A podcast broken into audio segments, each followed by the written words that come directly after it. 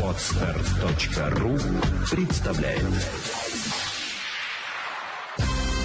Вперед к финансовой свободе!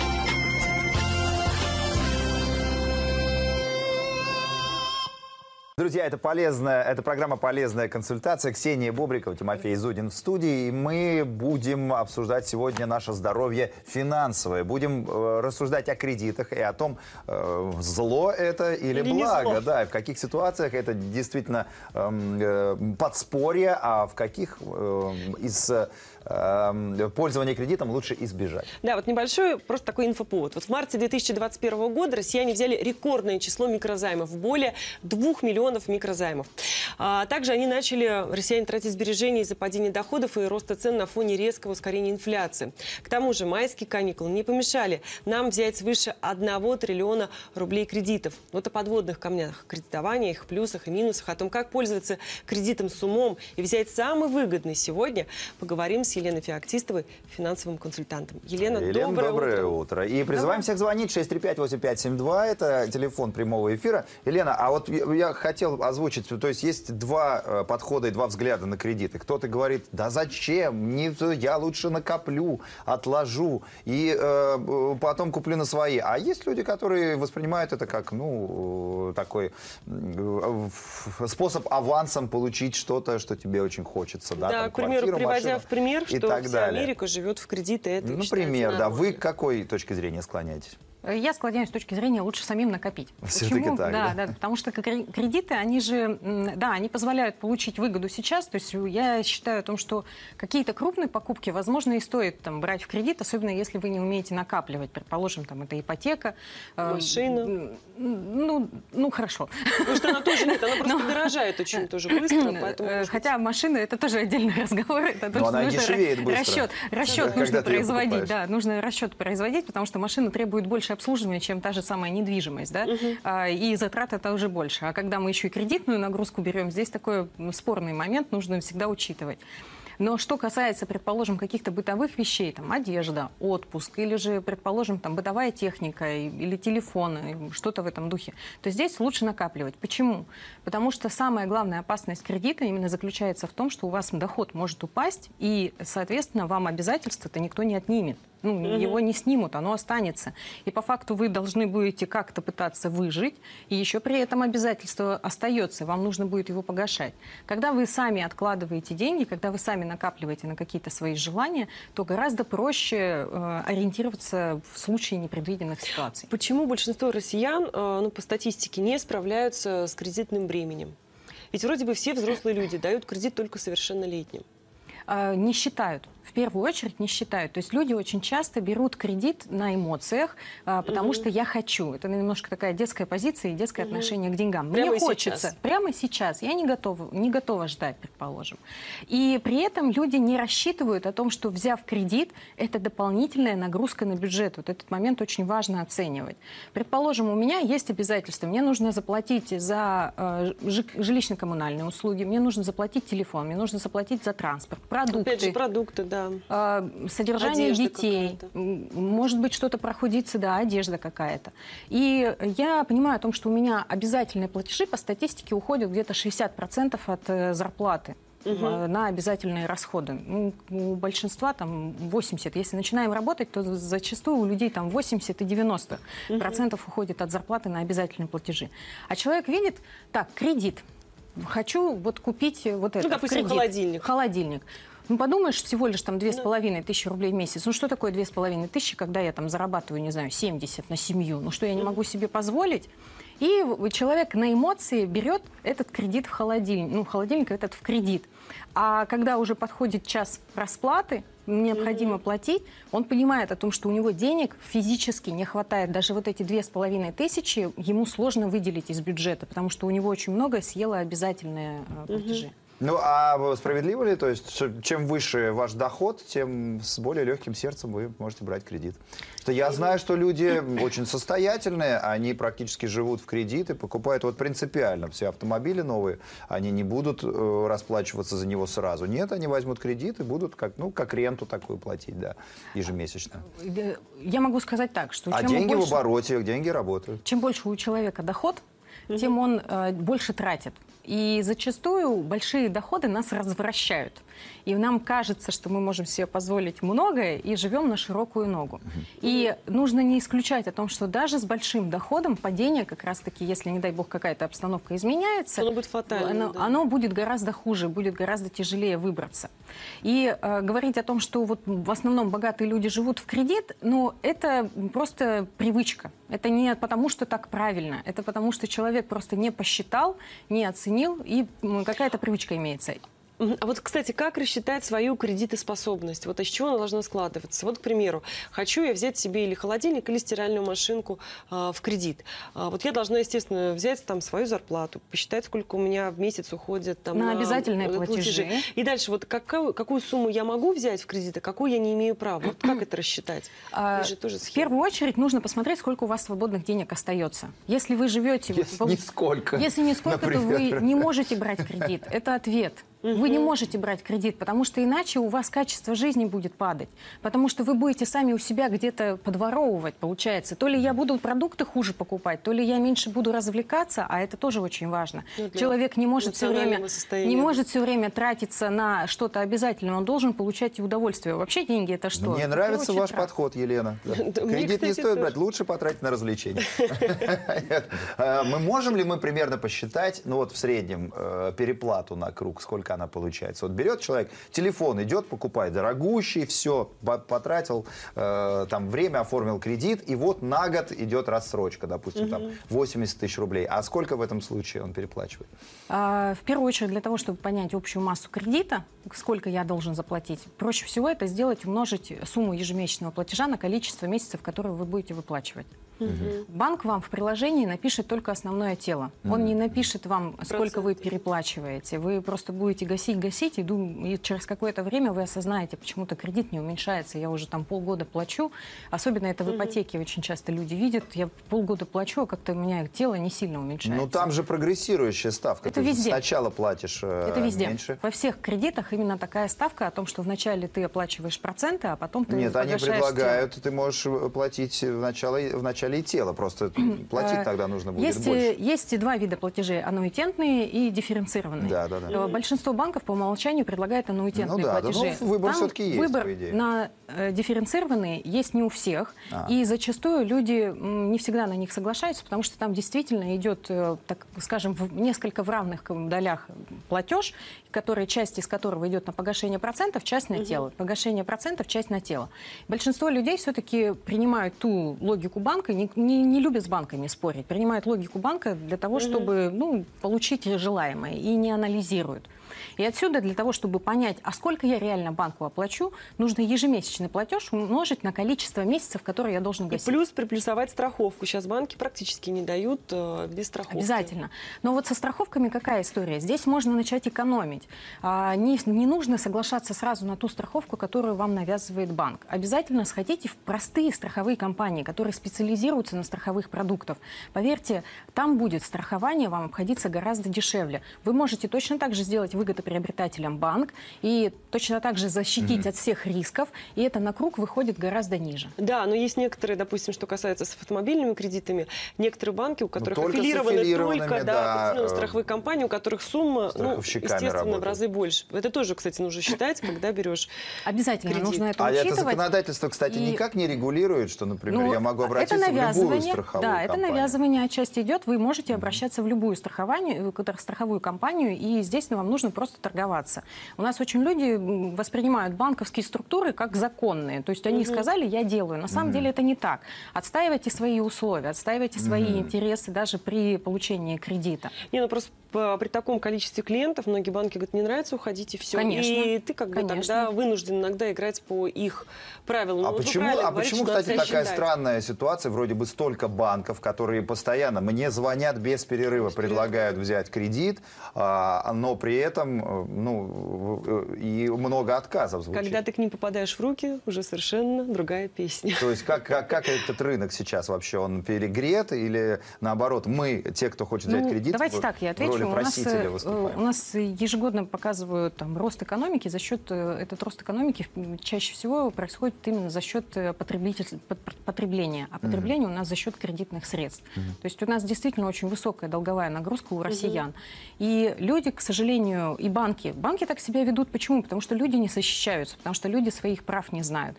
Например, даже если вам навязали эту страховку, то вы можете в течение 14 дней от нее отказаться. Так Период называемый охлаждения. Да, так называемый период охлаждения. Многие про это не знают. Даже от кредита вы можете отказаться, потому что это тоже так называемый период охлаждения. Ну, Вы в можете смысле, прийти- досрочно Подождите-ка, погасить? а вот, э, или нет, Да, вы можете вот- не воспользоваться. Вам выдали деньги на кредитный счет, вы не воспользовались, сказали, я передумал, пожалуйста, забери. А никаких штрафных санкций за это не предусмотрено? Потому что иногда банки пугают, когда вот, ну, просто слышала случаи, что человек в какой-то момент передумал, его не устроила позиция банка, когда внимательно прочитал документы. Ему сказали, нет, все, банк перевел эти деньги.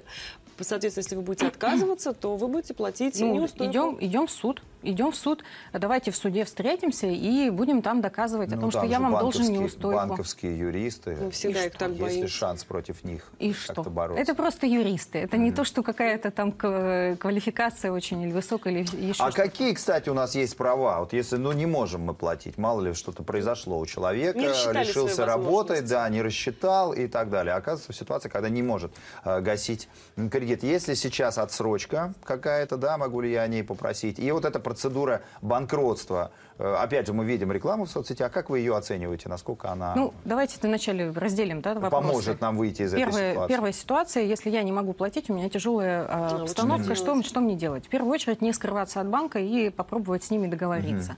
Написать заявление о предоставлении так называемых кредитных каникул.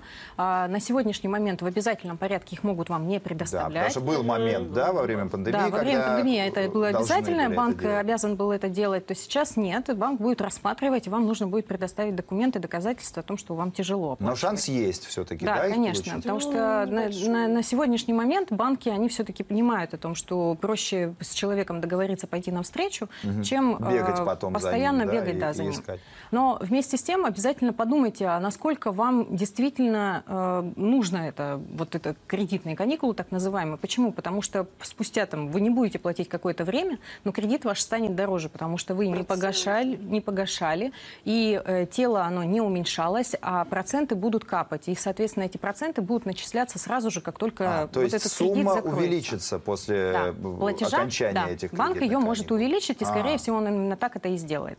Ну, это вот произошло с большинством. Елена, извините, вот э, когда э, берешь кредит, очень часто ну, нам навязывают страховки, мы вынуждены их покупать. Там есть, допустим, а, жизнь и здоровье, а есть а, от угрозы, то, что ты можешь потерять работу. Вот на, как часто люди пользуются вот этими страховками, что действительно страховая компания, в случае, если ты потерял э, работу, полностью покрывает твой кредит? Или тоже начинают вот... э, Нет, там, там не, не совсем так. Там оно э, идет по, по полисным условиям иначе.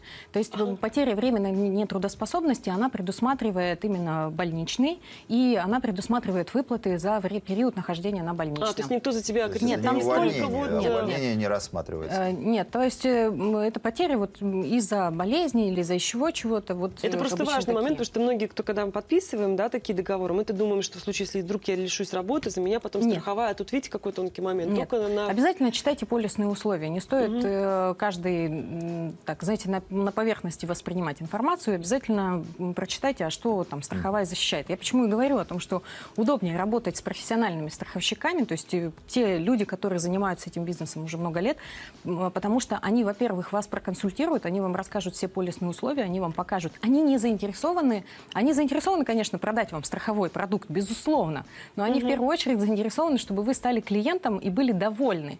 А банк, он, э, у него другая цель. Он страхует свои он, риски. он просто страхует свои риски, и зачастую страховку накрутка... подороже хочет И продать. зачастую Да. там накрутка идет э, комиссии достаточно большая. То есть страховая компания там немного заработает по итогу. Там слабая защита, там слабые...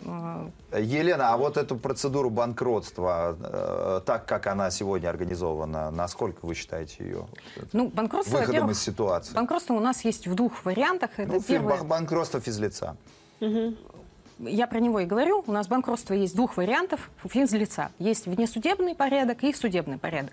Внесудебный порядок предполагает о том, что у вас э, нет еще в отношении вас исполнительного производства и сумма долга до э, полумиллиона. Если у вас обязательства до полумиллиона, вы можете просто прийти в МФЦ, со- составить список всех-всех-всех своих кредиторов.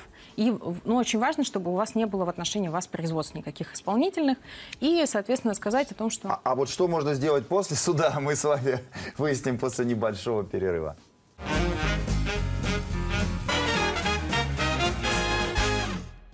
Программа «Полезная консультация». Обсуждаем мы сегодня кредиты 635-8572, телефон нашей студии. И э, есть звонок от нашего зрителя. Здравствуйте, как вас зовут?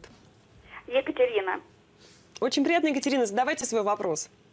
скажите, пожалуйста, у меня дочь э, платит кредит с 2019, взяла кредит в 2019 году. Ну, как бы потихонечку мы платили-платили вместе с дочкой, как бы, э, это я пенсионерка. Но тут э, немножко зарплата ее уменьшилась. И получилось, с октября месяца дочь ходит и уговаривает банк снизить снизить сумму платежа. Мы согласны, мы понимаем, что это будет э, и сумма увеличится там и так далее, но банк не идет навстречу. Спасибо за вопрос. Спасибо, Екатерина.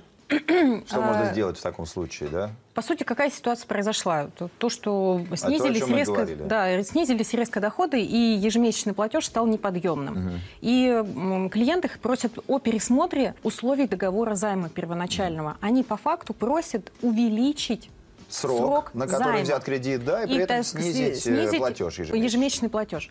Если банк не соглашается на это, то здесь два варианта. Пойти э, в другой банк и попросить перефинансирования и там выйти на новые условия, но это обычно все равно выйдет дороже, э, потому что вы начинаете опять в Страховку первую очередь... Ну и страховка, скорее всего, возникнет, и вы в первую очередь начинаете платить опять сумму процентов, а не сумму тела того самого, которое, собственно, начисля- на которое начисляются проценты. И второй момент, вы можете пойти посудиться. Я и написать претензию, во-первых, официально о том, что я прошу пересмотреть, у нас тяжелое материальное положение, там, я пенсионерка, там, или там, я работающая, у меня мама пенсионерка, которая на моем иждивении и так далее. Может быть, дети есть, на них сослаться о том, что они тоже иждивенцы Ну, а на сколько процентов вот И дальше- выигранных у банков дел он существенный? Зачастую как раз-таки в судах идут навстречу именно физическим лицам. Почему? Потому что есть такое э, понятие, как э, профессиональный участник рынка. И банк считается профессиональным участником рынка, а клиент зачастую всегда находится в более подчиненном положении. И о, если смотреть даже судебную практику, во многой судебной, в большинстве судебных случаев всегда решается в пользу клиентов. Особенно, когда клиент объясняет о том, что ну, меня ввели в заблуждение, я не понимал, я не оценил, я же просил Доход договориться. уменьшился. Я, я даже просил договориться мирным путем, а банк настаивает, что нет. А Вполне какие возможно- бумаги нужно будет предоставить? То есть нужно, видимо, не по телефону звонить, просить, Нужно официально там, написать о, претензию, обязательно. переносе кредита, а оформить это все документально, да? Нужно обязательно написать официально претензию с требованием пересмотреть э, условия договора в связи с падением доходов и предоставить свою, ну, тот график платежей, который вам удобен, насколько вы просите увеличить. А, официально получить отказ и уже с этими документами идти в суд. К своему мировому судье. Правильно? А, Или там, Зависит где- от цены иска. а, То есть там, если это имущественный спор, то есть это может быть или районный суд, или мировой суд, в зависимости от суммы. А как вот эта сумма иска, как она высчитывается? Вот как вот наши телезрительницы, да, понять, какая там сумма иска, куда, Куда идти, к какому... Вопрос, вопрос связанный именно с какой у него долг. То есть о пересмотре долга. Это, по сути, это договор, это будет исковые требования об изменении условий договора. Ну, там просто до, до, до 300 тысяч или там какие примерно? Мировому до, судье, пол- наверное. до 50 А. и свыше 50. А, до 50 тысяч? Да. Понятно. Давайте, раз уж мы про суды заговорили, мы так понимаем, что есть процедура банкротства, ее вторая часть, скажем, да, когда на вас уже заведены какие-то дела, да, Исполнительное о Исполнительное, исполнительное взыскании, да, да, исполнительное производство. Вот как в этом случае? Что А, Судебный происходит? порядок предполагает о том, что я могу себя обанкротить, если, во-первых, мой долг свыше полумиллионов, общий суммарный, и если есть у меня там исполнительные производства какие-то, но суммарно все равно должен быть долг свыше полумиллионов. Вот это внесудебное банкротство, о котором мы говорили в начале, оно именно для таких добросовестных, э, так скажем, должников, которые ну, оказались случайно в этой ситуации и просят вот просто все обнулиться. А, Вместе с тем, в обоих случаях, э, ну, что такое банкротство судебное? Вы подаете иск или кто-то подает из кредиторов на вас, и признание вас банкротом, будет разыскиваться ваше имущество, будет проводиться торги, и максимально э, закрываться долги кредиторам, исходя из вашего имущества. А, в несудебном банкротстве та же самая история. То есть, если у вас есть какое-то имущество, у вас попросят его также продать, реализовать и так далее. Не будет э, продаваться единственное жилье. То есть, если у вас есть еще помимо квартиры там дачка, дачку пристав или вот а, арбитражный управляющий, который будет конкурсный управляющий, который Опишет. будет заниматься э, банкротством, он обязательно ее опишет. Здесь самый главный текущий момент, что единственное жилье, если у вас все-таки квартира в ипотеку, то она не является вашим единственным жильем. Это в залоге у банка находится. Просто многие люди заблуждаются, думают, раз они платят ипотеку, это их действительно единственное жилье, что его не отнимут. А как раз-таки вот Нет, отнятие это могут. другая история, потому что это здесь уже договорные отношения. Если вы реально допускаете просрочку по самой ипотеке, банк э, обратит взыскание именно на объект недвижимости. Потому, в этом смысл ипотеки заключается. То есть Елена, она находится в залоге. Да. Вот еще такой э, вопрос. Вот э, есть потребительский кредит, мы уже сказали, что лучше все-таки накопить. А есть кредитные карты, которые на каждом углу э, такие надписи, что Ну, беспроцентная... это сколько- основное зло современного Да. мира. Давайте, да, расскажем Спойлер под- подробности. Да. Нет, ну просто э, действительно у меня была кредитка, я в один прекрасный момент обратился в банк и хотел узнать проценты, которые я по ней плачу. Это, по-моему, 36 процентов, да? То Да. есть если обычный пот- потребительский кредит, вы платите там... Там 18-20, Ну да. да, да. Да, да, от 25% кредит. Да. Давайте вот расскажем про кредитные карты и вот э, что стоит... ну, Стоит на- ли с ними связываться, связываться, вообще? да. И когда вот надпись э, там 100 там, дней... э, Без процентов? да, Что это Что такое? это на самом деле? Что это на самом деле? Во-первых, чем плоха кредитка? Она плохая именно с психологической точки зрения, потому что у Она меня ощущение, да. что, Что у меня моё. много денег. И мы не оцениваем о том, что нам нужно возвращать. И когда нам приходит на следующий там, месяц смс погасите минимальный платеж такой-то, а, мы вроде как гасим, и у нас опять ощущение, что мы все выполнили. Но на самом деле вы гасите просто сумму процентов небольшую, и кредитка у вас остается. Для того, чтобы от нее избавиться, нужно погасить ту сумму, которая указана для полного закрытия кредита. Это первое, потому что именно психологически мы себя развращаем, что нам кажется, что можно многое себе позволить. Второе, по поводу э, кредитных карт, а именно беспроцентного периода. У каждого банка они свои, и это нужно обязательно учитывать. Кто-то берет э, беспроцентный период, исходя из даты отчета. Э, предположим, там банк отправляет отчет каждое десятое число, и вот от э, даты отчета плюс 25 дней.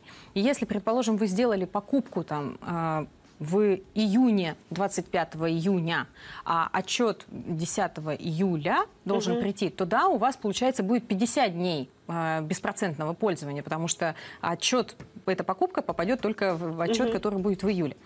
А если вы сделали покупку не- не- непосредственно вот накануне, Перед то 10-м. да, да, да, Практически ничего не будет. А То- бывают еще карты, которые беспроцентный Нет, а вот период. эти прям 100 с дней там, например, предлагается, да? Или, Тоже или обязательно посмотрите, с какого момента эти 100 дней начисляются. Они могут начисляться с первой покупки, и, соответственно, тоже это такой момент. Они могут начисляться непосредственно с... Каждая покупка может на, на 100 дней отходить, и тогда нужно это учитывать. Вот в каждом банке есть свои условия, которые необходимо и знать. Ну, давайте со зрителем нашим пообщаемся. Есть вопрос. Добрый день. Добрый день. Здравствуйте. Представьтесь, пожалуйста, и ваш вопрос. Здравствуйте, меня зовут Марина.